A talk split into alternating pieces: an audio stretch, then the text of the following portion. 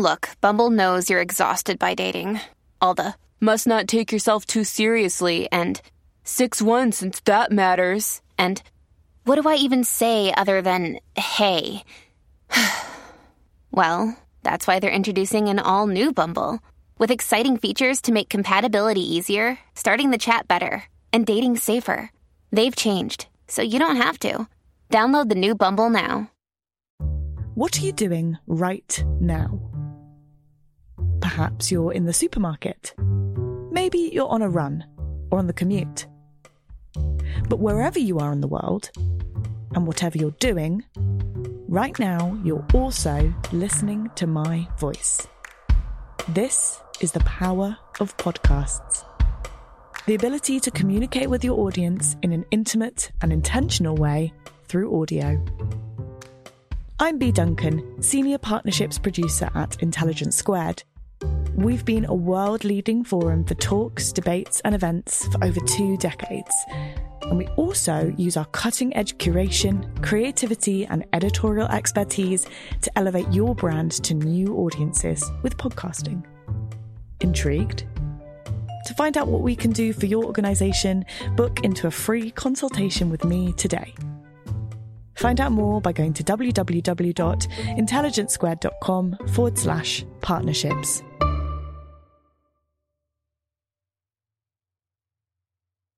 Thank you for downloading this Intelligence Squared podcast. For more information on our debates, talks, and discussions, visit intelligencesquared.com and sign up to the newsletter. Evening, ladies and gentlemen, and good evening to, to our online audience. We're here this evening to debate a topic which has already been much in the news this week with the publication yesterday of a paper by the Centre for Policy Studies. But then it's a topic which is rarely far from the headlines and which regularly divides opinion that of assisted suicide. The motion this evening is assisted suicide should be legalised. The terminally ill should have the legal right to be helped to end their lives. Each speaker has up to nine minutes to make his or her case. Um, I've got a stopwatch somewhere. Um, I'll get it out in a minute, but I'm going to introduce you to our first speaker to propose the motion. She's Emily Jackson, Professor of Law at the LSE. Her special interests are in reproductive and end of life issues, and she's currently writing the in favour half of a book called Debating Euthanasia. So her arguments are no doubt well honed. Emily Jackson.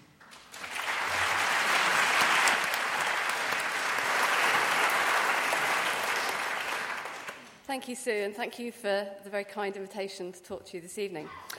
I'm speaking here in favour of the legalisation of assisted suicide, but I think it's really important to clarify exactly what I'm for in this context. I am certainly not for immediate access to assisted suicide on demand. My argument is a much more modest one. I believe that we owe it to people who experience unrelievable and irreversible suffering, and importantly, also to those who worry that this lies ahead of them to do all that we can to alleviate their fear and distress. Now, this is not an argument in favour of death. On the contrary, I think an effective assisted dying law could extend and enhance the lives of people currently facing the prospect of a prolonged and distressing decline. Now, what do I mean by that? Currently in the UK, patients whose fear of dying is overwhelming can, if they can afford it and are well enough to travel, visit a Dignitas clinic in Zurich or if they're fit enough, they can kill themselves before they become incapacitated. Now, in both cases, this means they die sooner than they would if they had access to assisted dying in the UK. And it inevitably means that they don't have some of the most basic components of what we might call a good death, being at home um, with the people you love most around you.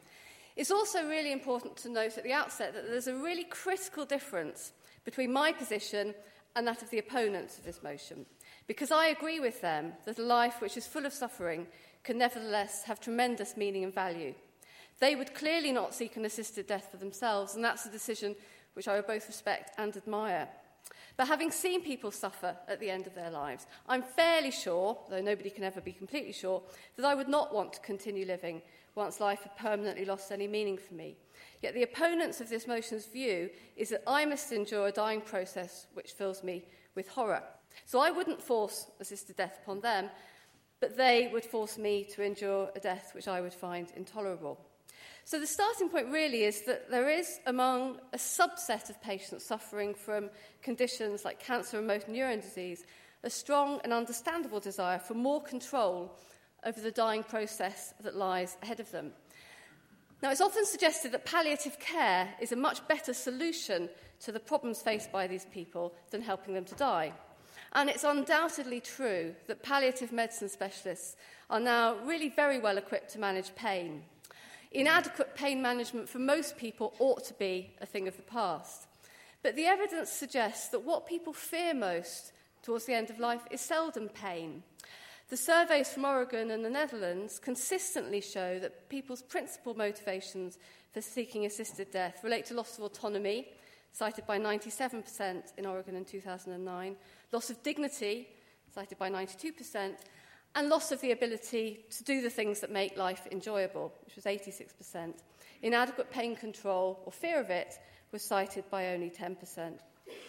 It's also important to be absolutely clear that not everyone experiences the loss of control that prompts some patients' requests for assisted dying as intolerably distressing.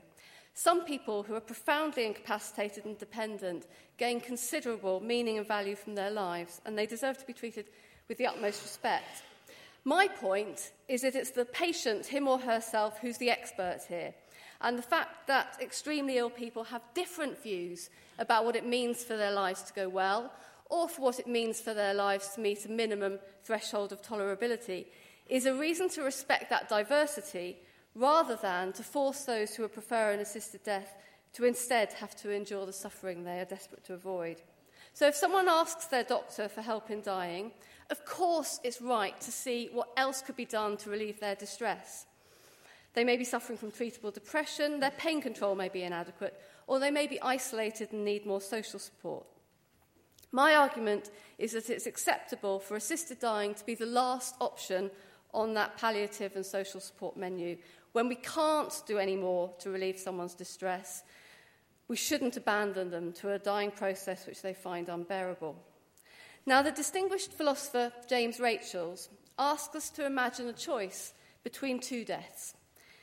If we opt for the first death, we die quietly and painlessly at the age of 80 after being given a lethal injection. The second death involves us dying a few days later, at the age of 80 plus a few days, but from an affliction which is so distressing and frightening that we spend those last few days howling like a dog with our family standing helplessly by. Now, I'm prepared to believe that some people's religious faith would lead them to prefer the second option. That's obviously absolutely fine. But surely the vast majority of us, basing our decision upon our own preferences, would opt for the first death. And if the first death is so obviously preferable, surely there's something wrong with the legal system which absolutely forbids the painless death and insists upon allowing only the terrifying one.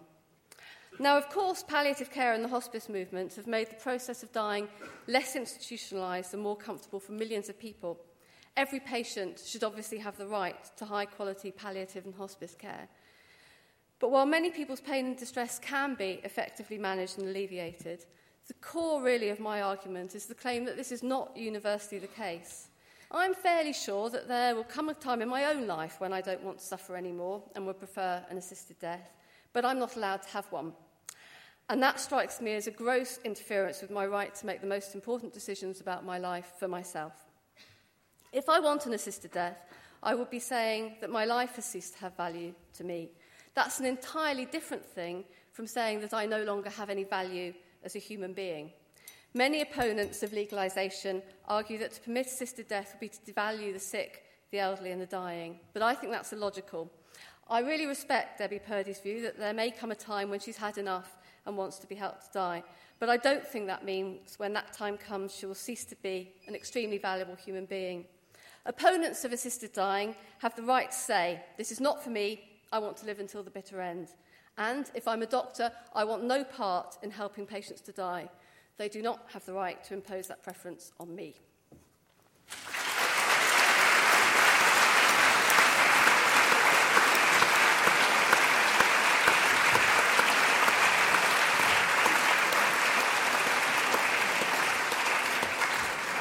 Emily Jackson, thank you very much indeed. Our first speaker against the motion is Alex Carlile, QC. He's a practicing barrister. He was a Lib Dem MP for 14 years and now sits in the House of Lords. Along the way, he was the first MP to campaign for the rights of transsexuals.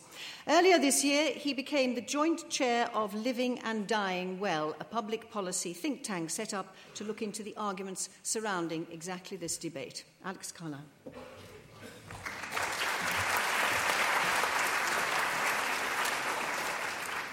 Well, first of all, can I say how grateful I am to Intelligence Squared and to the Evening Standard for giving us the opportunity of a debate in front of such a large and interested audience tonight.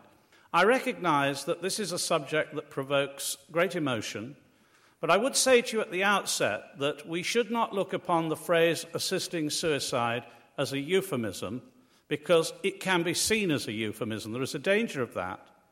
If somebody assists suicide, the reality is that that person is helping to kill another human being. And in law, it's a form of homicide. And what we're doing here is talking about legalizing a form of homicide. Now, my starting point, I hope, is an entirely ethical one that it is wrong to take or assist in taking another person's life unless it is permitted by law. Now, the starting point in law actually is this heavily tatty volume that I've been carrying with me for about the last 30 years. I used to cite it to judges at one time, and they used to look at me as though I was talking a foreign language. It's the European Convention on Human Rights, but these days it's something that's cited daily to judges in almost every part of the law.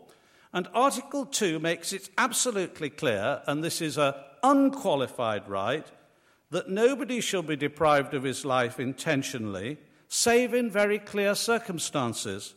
And uh, the clear circumstances are set out as uh, in defending oneself, I am summarizing now, defending oneself or other people in face of really serious danger, or in a war defined as such under the law of war.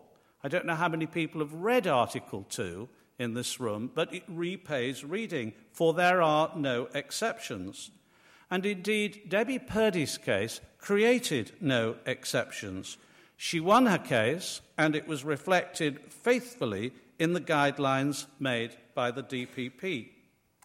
So I would argue that what we have is a law that is true to the European Convention, that protects weak and vulnerable people, that protects those who may have changed their mind about this issue uh, without the danger of dying without it being clear that they've changed their mind.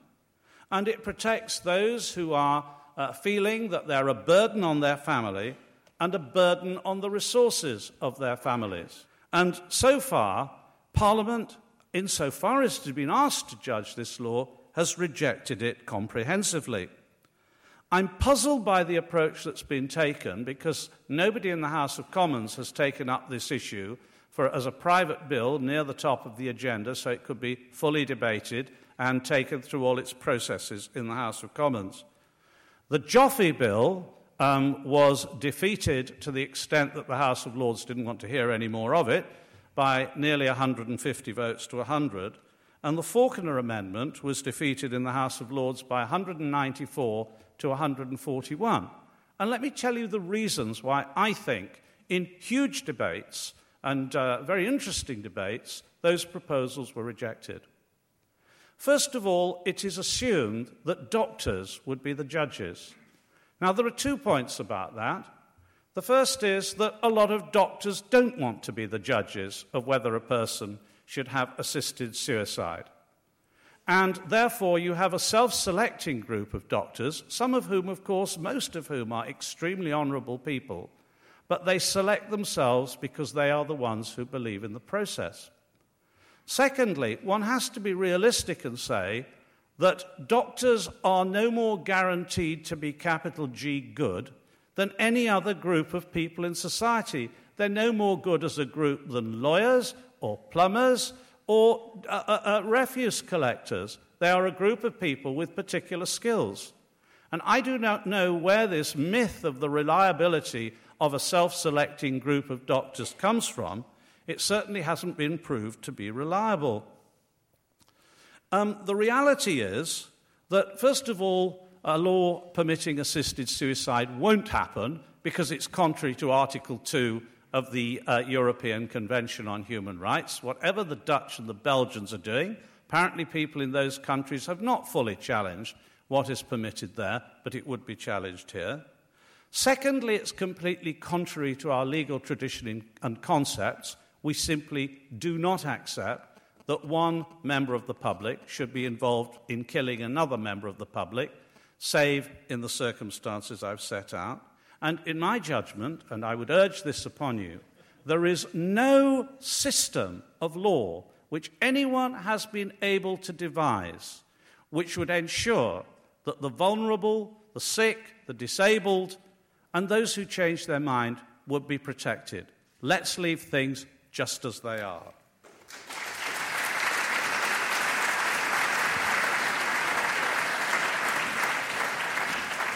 Lord Carlile, thank you very much indeed. Um, our second speaker to the motion is Debbie Purdy. Debbie was diagnosed with MS in 1995 when she was 31. She wants to choose when she wants to die, preferably with the help of her husband.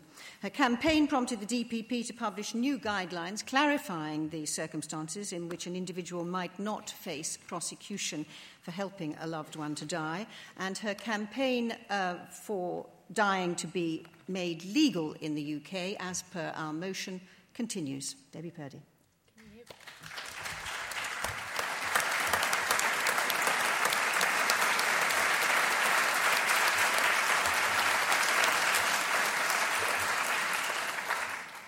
Thank you. I'm not going to get to the lectern because you wouldn't be able to see me, and I'm far too attractive to be kept behind a lectern.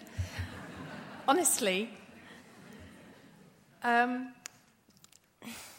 I'm not really sure where to start because the thing is, I don't believe doctors have got a right to make a decision about the quality of my life, and I don't believe anybody else has got the right to decide the value of my life and whether it should come to an end. I believe I have that decision, and at the moment, the law is a mess. The law states that to aid, abet, counsel, or procure the suicide of another is illegal and punishable by 14 years in jail. So far, the people who have been assisted to go to Switzerland, for instance, to make use of their laws, nobody has been prosecuted. That doesn't mean to say that nobody will be, but nobody has yet. The law that we currently are governed by was introduced in 1961, and I think it is a progressive, good, intelligent law for 1961, the one that made suicide it ceased to be illegal, but still said that assisting a suicide was. Since 1961, what's changed? Homosexuality has been legalized, not made compulsory, I hasten to add. Abortion has been legalized, but not made compulsory. We've had the war in Vietnam. Nelson Mandela was arrested, charged, and spent 27 years in jail before being freed to become the first black president of South Africa. 1961 is a long time ago, and I think our, our law, our politicians have got a duty to us as citizens to look at the laws and make sure that they represent our best interests in this century and not to say that whatever we've got is probably okay because it's out of date. When this law was passed, if you were told you had cancer, you pretty much had a death sentence. Now that's not true. The majority of people who are told they have cancer have access to amazing palliative care, amazing care by doctors who can help them live longer and live productive lives, and after, I think it's five years or six years of being free of cancer, be told they are cured. That I'm not saying that we should ignore that or go back on that. What I'm saying is that as members of this society, we have a right to be taken seriously that our views on our own lives should be considered as important. It's rational that if some people find that certain situations are beyond their tolerance, it is possible that we could have the same symptom and Emily finds it completely bearable and completely acceptable, and that I find it unbearable and unacceptable, and it should be our choice, not doctors, not family members, not um, a doctor, not a politician, not a member of parliament, but ourselves who make that decision. We have to be prepared to make a law that is acceptable in the United Kingdom in the 21st century, not count on Belgium or Switzerland or Holland or Oregon or anywhere else, but what is acceptable to us. Thank you very much indeed. Uh, our second speaker against the motion is Patrick Stone, Paddy to his friends. He's Macmillan Reader in Palliative Medicine at St George's University of London. He was awarded his MD in cancer related fatigue, and his special interests include prognostication in advanced cancer and quality of life assessment. Paddy Stone. Good evening. Let me start by explaining that I am a specialist in palliative medicine. I am a hospice doctor. Every year, I look after approximately a thousand patients who are dying from advanced diseases such as cancer, motor neurone disease, or dementia. If the opinion polls are to be believed, the majority of the people in this country, and presumably the majority of people in this auditorium, are in favour of assisted suicide for the terminally ill. And yet, those same opinion polls repeatedly show that the overwhelming majority of palliative care doctors like myself are opposed. And what I want to do this evening is try to explain to you some of the reasons why that might be the case. I think the first thing to state is that although I look after many, many patients who are dying, very few of them actually request assistance with dying. And those requests that I do receive, as Professor uh, Emily Jackson alluded to, are often motivated by fear fear of what the future might hold. And the commonest fear that I encounter is that patients will be subjected to a burdensome medical intervention at the end of their lives, that they will be put on drips, that they will be ventilated, that they will be tube fed. These are the things that people are frightened of. So, the first thing that I say to patients is that there is no need for them to seek an assisted death. There is no need for them to campaign to change the law. They are quite within their rights to refuse any life prolonging treatment that they choose to do so if they are terminally ill, or indeed at any stage of their life. But since the 2005 Mental Capacity Act, they can go further than that. They can write legally binding advanced refusals of treatment. They can even appoint lasting powers of attorney to trusted relatives or friends to make these decisions on their behalf. There is no need for anybody in this country to be exposed to meddlesome medical intervention at the end of their lives. The second most common fear that I encounter is a fear of pain or a traumatic death, as has been alluded to. I think as a palliative care doctor, I find this particularly hard because I've looked after thousands of patients.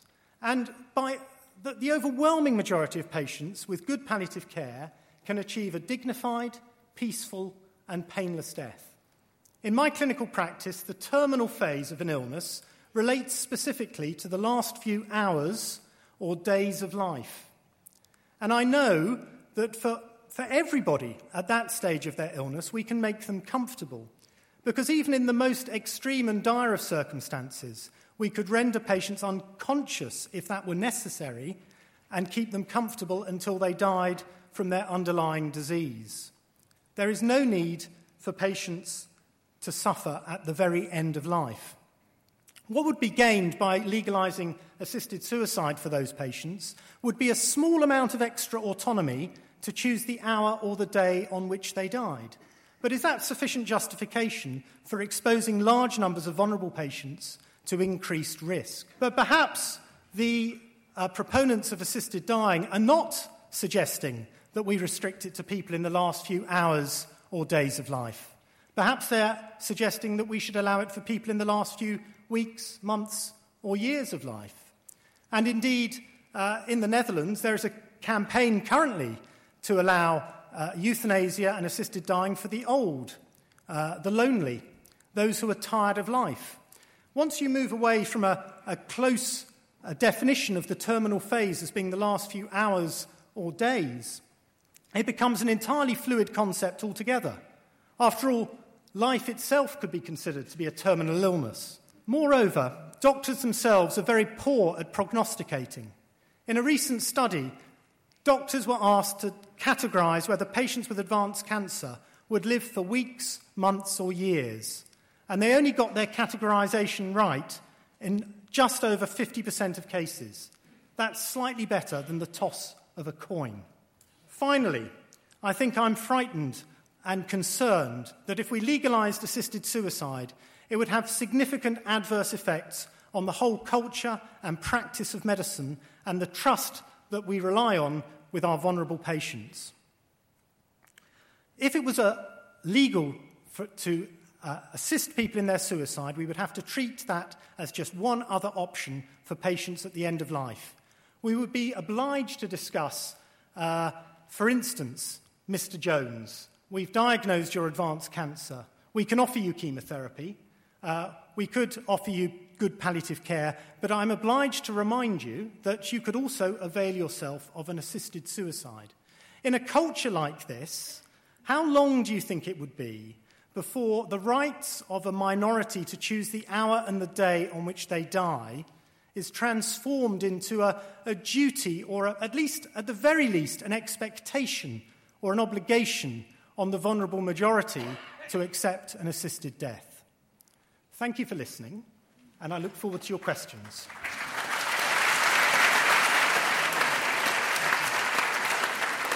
Paddy Stone, thank you very much. Our last speaker in favour of the motion that assisted suicide should be legalised is Mary Warnock, the moral philosopher. She's a former headmistress of Oxford High School and mistress of Girton College, Cambridge. She's long been an outspoken proponent of voluntary euthanasia, and she said she believes it is genuinely wicked of doctors to disregard the wishes of someone who explicitly wishes to die. Baroness Warnock.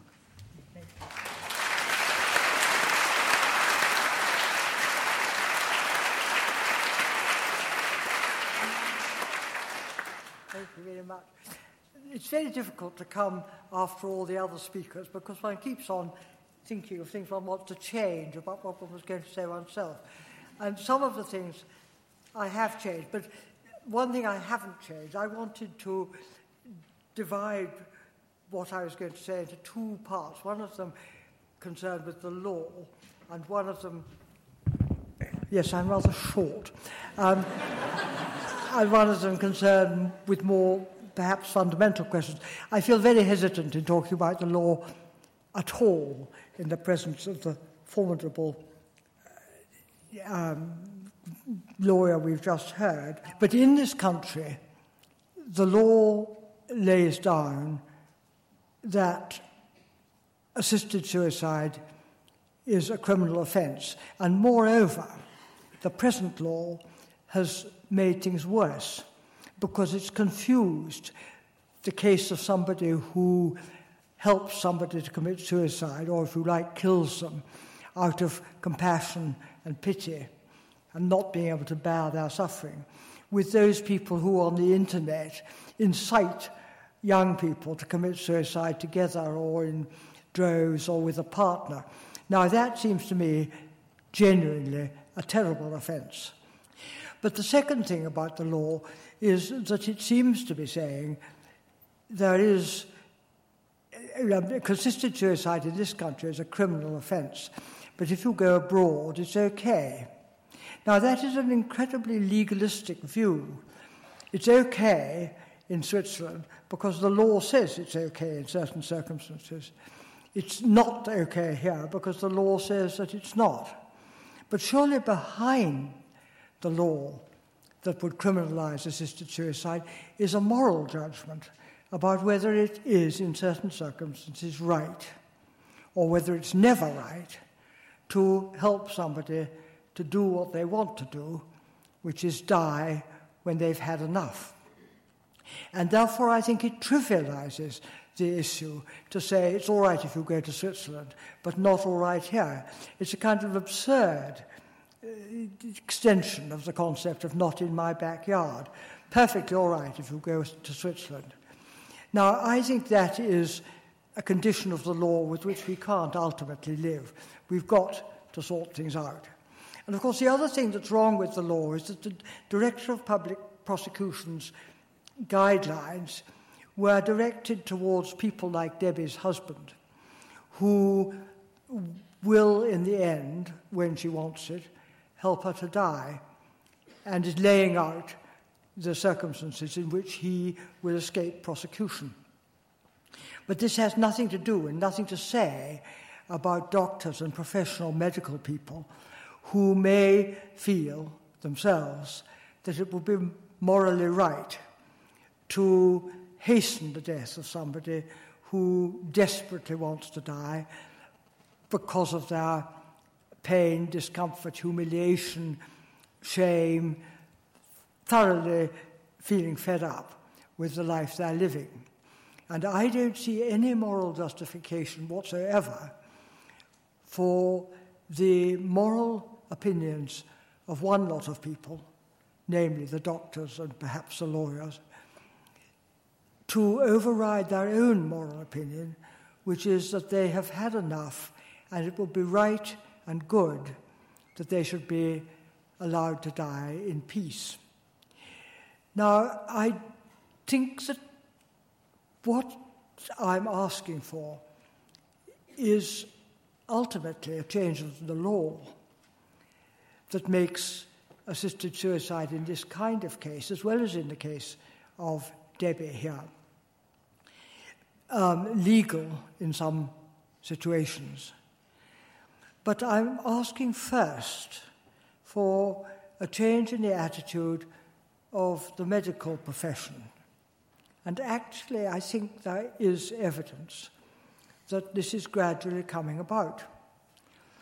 Because I do believe that medical people, for whom, on the whole, I have the largest, enormous admiration, partly because of being dependent on them, as we all are, but I do have a great admiration for them. But I think that they do believe that their mission, and I use the word advisedly, that their mission is to help people, to make things better for people, to make their lives better rather than worse. And I believe that what we need is a change of attitude in the medical profession, which may come to think that living longer is not always in the best interest of the patient. Supposing that the person is, let's say, very old, knows that they maybe have been cured from some disease by drugs and whatnot, but yet knows that they're not really better, they're going to die and die soon. Could it not become part of the doctor's repertoire to think that how to help their patient how to make things better for that patient would be to help her to die, to make things easier, to bring death on rather than constantly hold it at bay. Would this not, perhaps, be the conclusion of compassion? And so, what I'm referring to is not anything to do with rights or autonomy. It's not even anything to do with the law, because the argument of people who, lawyers and others, who are against it is often, but the law would be abused. The horrible predatory relatives would come sweeping in and say, Go on, get rid of her. She's, she's using up our money, she's using up our time, so on and so forth. Well, of course, there may be horrible predatory relatives. Any law can be abused. You could refuse to give anyone in childbirth pethidine on the ground that somebody could give them too much pethidine and they die. Or they might become addicted to pethidine and go on taking pethidine for the rest of their lives. Any law can be abused, but that cannot be a reason for not thinking of the moral arguments that lie behind the law and indeed lie behind any law. Baroness and the law here Baroness is Warnock, compassion. I'm going to stop there. Thank you very much indeed.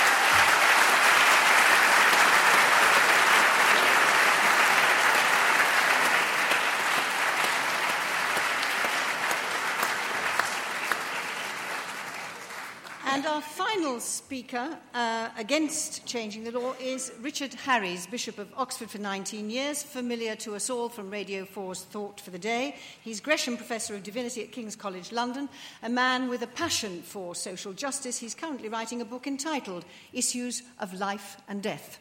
Richard Harries.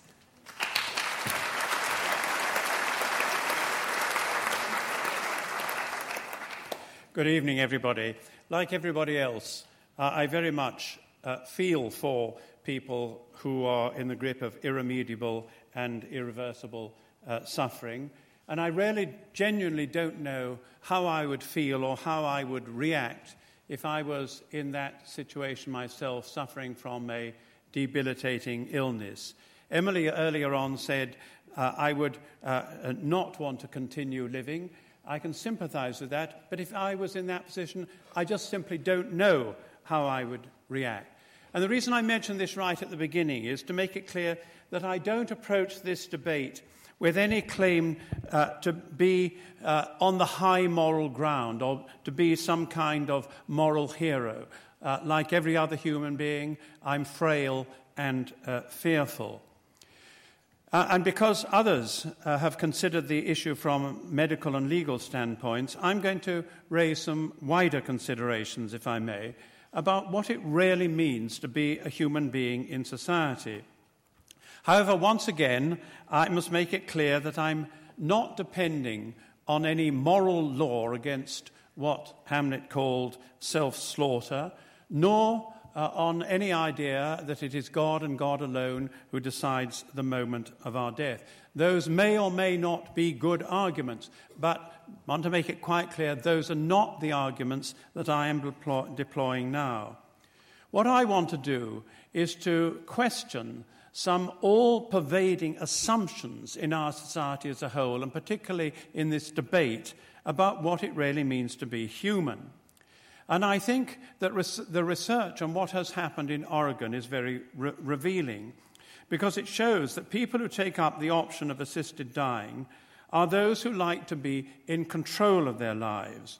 Those in the age range 18 to 64 are three times more likely to avail themselves of Oregon's Death with Dignity Act than the over 85 group. In short, it is those who've recently led busy professional lives, those who've recently been in, uh, uh, active and control, who want to choose the moment of their death, and it is n- and not the most elderly. Now, I'd like to suggest that this picture is, in fact, a very revealing one, and it fits in with what Emily said earlier on that there is a particular subset of people who want more control over their lives. But I think that it reveals three assumptions. First of all, a very individualistic assumption of what it is to be a human being in society. It is, as it were, the lonely individual deciding for him or herself. And it is this view, of course, which has dominated European culture since the 17th century, which is focused particularly uh, in somebody like Kierkegaard. The fact is, however, we're not isolated individuals. And I think the Africans have a much richer and deeper understanding when they talk about Ubuntu. We are persons only in and through our relationship with other uh, persons. Now, the second assumption, which is revealed by the Oregon picture, which I think uh, reveals something about our society, uh, and that is the assumption that it is the ability to control our lives that defines us as human beings. Now, again, I'd like it to make it quite clear. I like to be in control of my lives uh, as much as anybody in this room, perhaps even more so. I hate the thought of not being in control uh, of my life. But I have to face the fact at the beginning of my life, I was totally dependent on others. At the very end of my life, I'm inevitably bound to be totally dependent on our other, uh, others. The fact of the matter is that we are interdependent uh, and that the relationship between being dependent and being interdependent are intertwined and vary greatly during the course of our lives. And it's quite wrong to simply define us as human beings in terms of our ability to control and manipulate our lives. And the third false assumption, which I think is revealed with the Oregon picture, uh, is that if we actually lose control of our lives and become more dependent on others, somehow we lose our value and dignity as human beings. Now, of course, we don't. Every human being, in whatever state, is of value to be respected and cherished as such. So I want to begin, therefore, by, by asking you, if you would, to, to question uh, the widespread assumption in our society, which has really been going since the 17th century, that it is us as lonely individuals in control of our lives who really define what it is to be us. Nevertheless, even if you concede that, you might very rightly say, but there are people who really want to die. This is their considered choice, and they're asking for our help to do so. And of course, we've heard very, very powerful pleas this evening along those lines. But here again, if I may, I'd like to suggest three points which should make us hesitate very greatly. First of all, of course, it's not always morally right to do what other people ask you to do. I imagine that everybody in this room, if they were faced with a teenager who asked you to help them to die, would refuse. Of course, we would refuse. We would seek uh, to, to, to, help them in some other ways. We would look around for some other way of, alleviating their di- distress. And we would regard it as profoundly wrong to help a teenager to kill themselves. But then, all right, suppose someone in a desperate state bursts out, bursts out, blurts out, as they have done, well, you wouldn't treat a dog like this. You have your dog put down to end their suffering. Why won't you do the same for me? A very heartfelt plea, and I, I don't in any way question the real pain uh, uh, behind it. But the point is, quite simply, we're not dogs. We are human beings. When a dog is in great pain at the end of their life, the kindest thing you can do is indeed simply to end their pain by putting them down. Now, in relation to human beings, of course, we ought to do all we can to relieve a person's pain, and Paddy's told us all that can be uh, done now. And thank God, through the great advances in palliative care, in almost every case it is possible for a person to die uh, peacefully. But the point is that relieving pain is not the only thing which we owe to other human beings in their distress.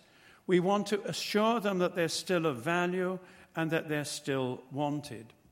Now, the great American ethicist Paul Ramsey, in his discussion of ending the lives of people uh, diagnosed with permanent vegetative state and other similar conditions, suggested it would be right, let us say, to inject a person in that state with a lethal drug if, quotes, they are irretrievably inaccessible to human care.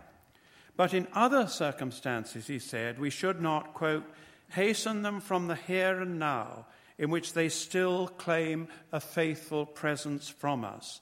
I find that a very powerful phrase. We shouldn't hasten them from the here and now, in which they still claim a faithful presence for us. So, what I'm asking us to do is to question various assumptions which I think permeate this debate and perhaps which are pretty widespread in our society as a whole. Thank you.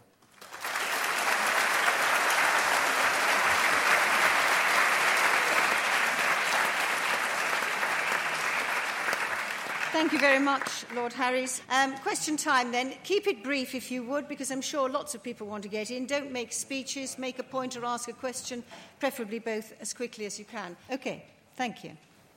Um, my question is I don't know how many other people in the room have had to make a choice, but I did, and I couldn't, even though I love my husband very much. And I think it's because it shouldn't be up to the family. So I think could there be a law that when that situation does arrive, it isn't in the hands of the family? I don't know how many other people have ever had to make that choice for a loved one, but it is incredibly hard. Okay, I'm, I'm just going to take this uh, another question here, another point here, trying to gather you together in bunches so we can get to hear as many as we can. Yes, sir. Take the microphone if you would. Thank you. I'd ask, like to ask Bishop Harries. He mentioned that uh, a driver in a train was about to be burned to death. Uh, he would be permitted to shoot him. Uh, what would the law have to say about that? Well, well, if you, if you don't mind, I'm not going to get us diverted onto that because I think it is actually slightly off the point. There was another, there was another question here. That's it. Well, he can answer it in a minute if you really feel he should, but I, I think it's. Uh, Lord Carlile, in his very interesting speech, told us a great deal about what the law is, but that is really irrelevant to this debate, which is about what the law ought to be. And.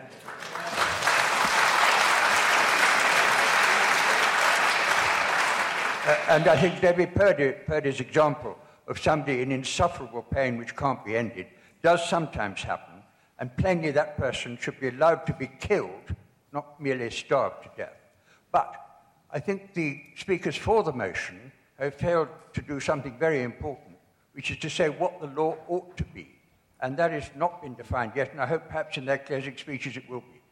Right, well, let me bring in Alex Carlile on that, and perhaps you can scoop up the burning well, lorry uh, driver at the same time. I can, is this microphone working? Yeah. I can scoop up the first question by saying I did say what the law ought to be. I said it should remain as it is. And I would, to scoop up a brief, previous question, I would leave the law exactly as it is um, in dealing with the uh, driver in the burning cab. It's not that the law should be changed for the driver in the burning cab. Of course, the driver would not be prosecuted.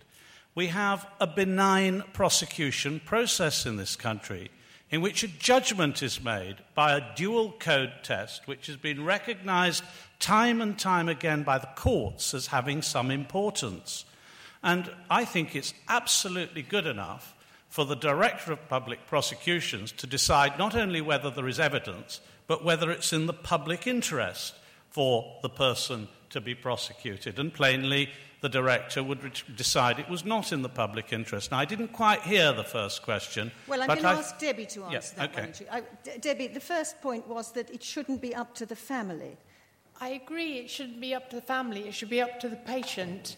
And I think that what we need to have is, as Terry Pratchett talked about, tribunals when people are still alive to be able to discuss why they want to die, to give families the opportunity, if somebody thinks they're a burden, so that families have the opportunity of saying, Auntie May, you're not a burden, we love having you here, so that doctors have got the opportunity of saying that they have a different way of treating people.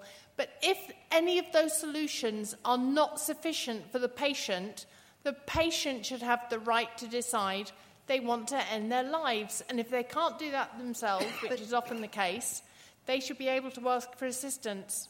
Okay, let's have the point from the front here. Um, a couple of points um, to Debbie Purdy. For, um, this is a case of one disabled person to another, by the way. Um, two points. First one, um, you say you want to have autonomy about when you die. Well, with respect, you're not going to have it. Because somebody's, unless you're planning that automatically anybody who says they want to die, there's no judge or panel to discuss it, which would be a complete nightmare, and I hope you'd agree about that, then one way or another somebody's going to be deciding for you. There's a second point which I'd like to make, slightly ironically, not a dig at intelligence squared, which is how many severely disabled people there are in this room. There are very good reasons for it not being discussed in Parliament, which is that it's based on a false consensus. The, most, the people most immediately affected, severely disabled people, are the very people who are not going to have a voice because they're very ill. Debbie, come back quickly on that, and then I'm going to say I think that is completely wrong. The majority of disabled people, like the majority of able-bodied people, support there being a change in the law because we, as disabled people, don't want to relinquish the control we have over, over our own lives. Of course, there are elements that we will never have control over, and that's just life.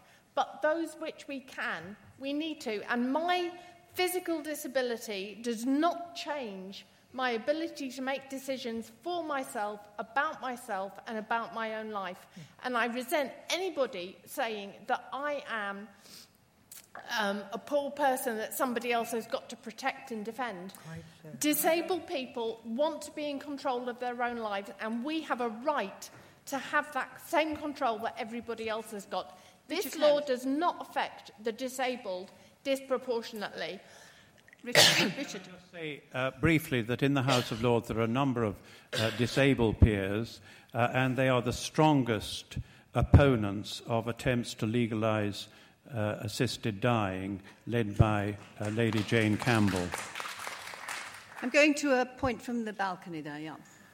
Um, I think that in these debates you often get um, a lot of pressure for the law to be clarified, uh, for it to be codified by, by acts of parliament. But I think we have a very long tradition in our law of law always being interpreted um, by the courts and by the Director of Public Prosecutions. And sometimes the pressure to try and clarify everything to the nth degree is actually a damaging um, process to go through. It removes flexibility from the law. Um, but that does leave one thing that does concern me. Does that not put too much power in the hands of one man, i.e., or woman, uh, is not in this case, uh, the, the Director of Public Prosecutions? So are we not in a position where that one man now decides who is prosecuted and who is not? Um, it's, so I, I think the clarification of the law ultimately might be a step backwards, but should there not be a, a wider process about who decides who is prosecuted under this more flexible position that we currently have? Mary Warnock, too much power in the hands of the DPP. Uh, well, I think I agree. I feel anxious about that. But there is an area where I think the law could be more flexible, and I entirely agree that, that this is one of the merits of the law. But if the law of homicide were to be changed so that there was no automatic mandatory life sentence, then I think things would be very much better. I think that if uh, it's a homicide trial, somebody had uh, was was prosecuted for ending the life of somebody who was terminally ill and who had wanted to end her life. Supposing this husband were prosecuted, then if the jury could say to the judge, we find that there are mitigating circumstances here which would lift the necessity of the life sentence, then I think this would make an enormous difference. And I believe that that might be the way that the law should be changed, to change the law of homicide. Alex Carlile is whispering to me he wants to say two tiny sentences. Two tiny sentences. One, I agree entirely with Baroness Warnock. The mandatory life sentence should be removed. I hope the coalition will do it. There's practically no one in the House of Lords who believes it's justified. And the answer to the gentleman on, in the balcony is the DPP does not have too much power because he's subject to judicial review and is regularly the subject of actions for judicial review. Okay. So his decisions in the end are controlled by the judges. Okay, I'm going to a point at the back here and then I'm coming back up to the balcony. Yeah. Um, Lord Harries, uh, you spoke very movingly about Ubuntu and accompanying our loved ones um, to the end. You are speaking there for my late mother, who, before her catastrophic stroke at the age of 85, had signed a living will and who, after the stroke, repeatedly begged me to help her to die.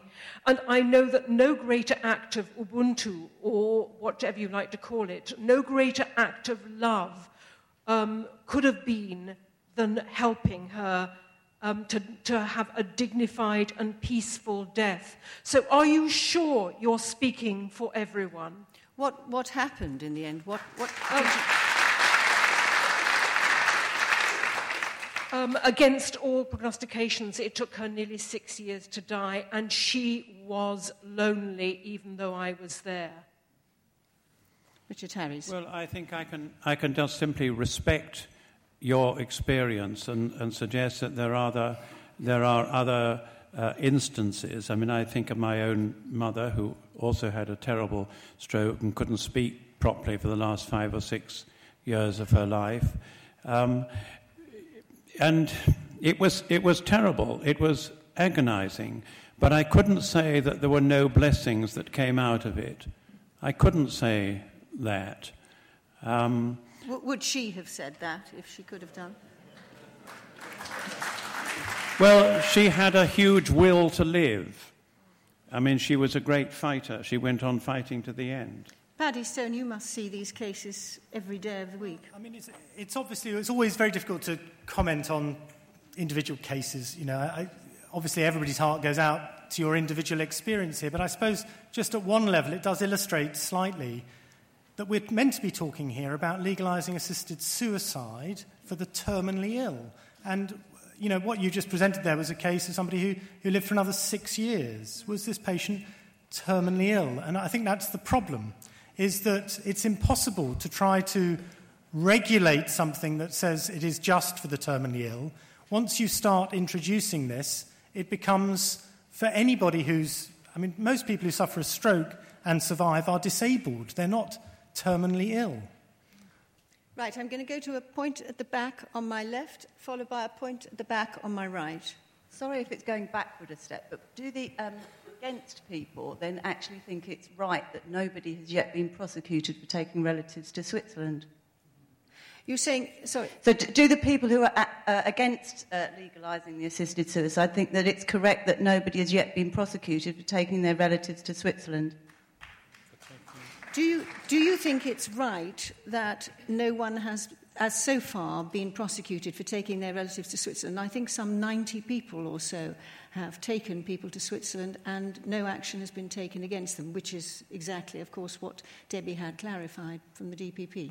I do not know the facts of a single case that the Director of Public Prosecutions has had to look at. I have not looked at the files that the Director of Public Prosecutions has had to look at.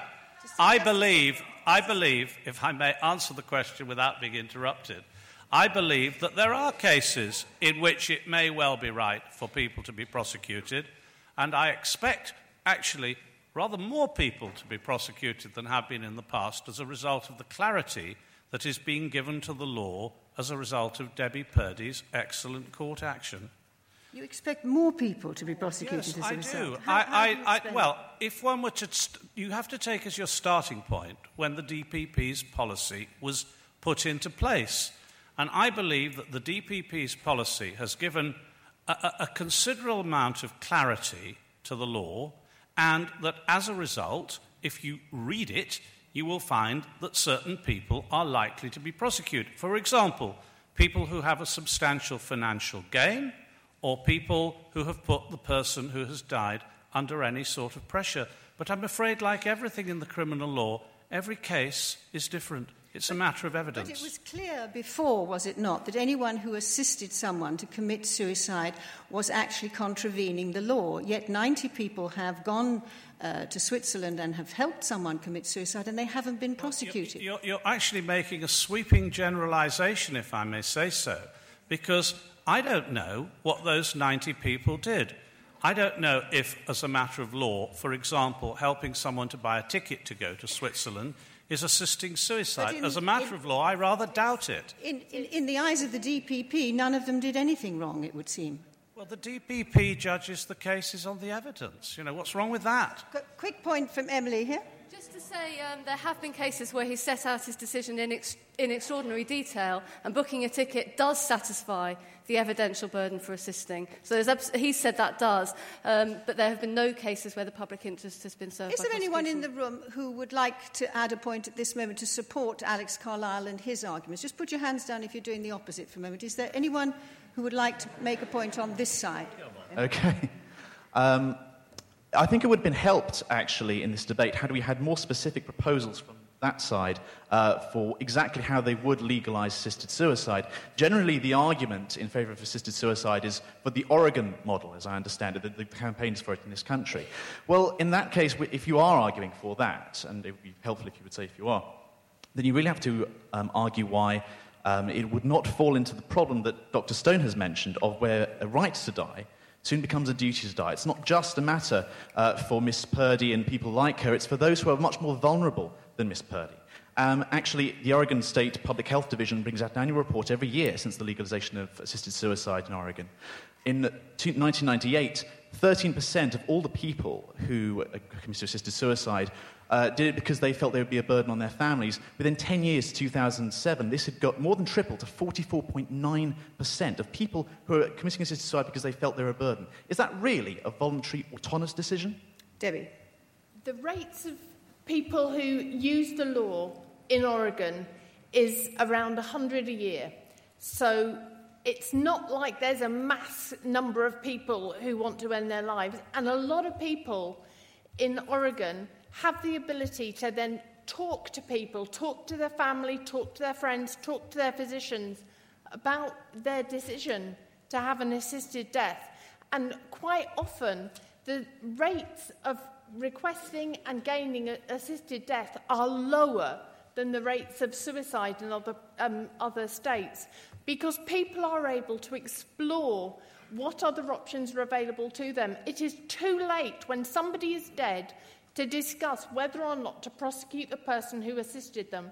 We have to do that discussion in advance of somebody dying and the kind of tribunals that Terry Pratchett talked about to explore the opportunities that doctors can alleviate pain, that your social situation can be changed, that family members have the ability to say you're not a burden. Okay. That's what we need. Okay. So we have a result, and that is that before the debate, in favour of the motion that assisted suicide should be made legal were 408 people in the room. After the debate, it's 406 people. well done. against were 110, now against, big swing, 208. And the don't knows have moved from 119 to 34. So some people formed a view this evening. It's all been worthwhile. Thank you for listening. You can download more Intelligence Squared podcasts free on iTunes and SoundCloud. If you'd like to find out more about our events, sign up to our newsletter at intelligencesquared.com and follow us on Facebook and Twitter. What are you doing right now? Perhaps you're in the supermarket. Maybe you're on a run or on the commute. But wherever you are in the world, and whatever you're doing, right now you're also listening to my voice. This is the power of podcasts. The ability to communicate with your audience in an intimate and intentional way through audio. I'm Bea Duncan, Senior Partnerships Producer at Intelligence Squared. We've been a world leading forum for talks, debates, and events for over two decades and we also use our cutting edge curation, creativity, and editorial expertise to elevate your brand to new audiences with podcasting. Intrigued? To find out what we can do for your organisation, book into a free consultation with me today. Find out more by going to www.intelligencesquared.com forward slash partnerships.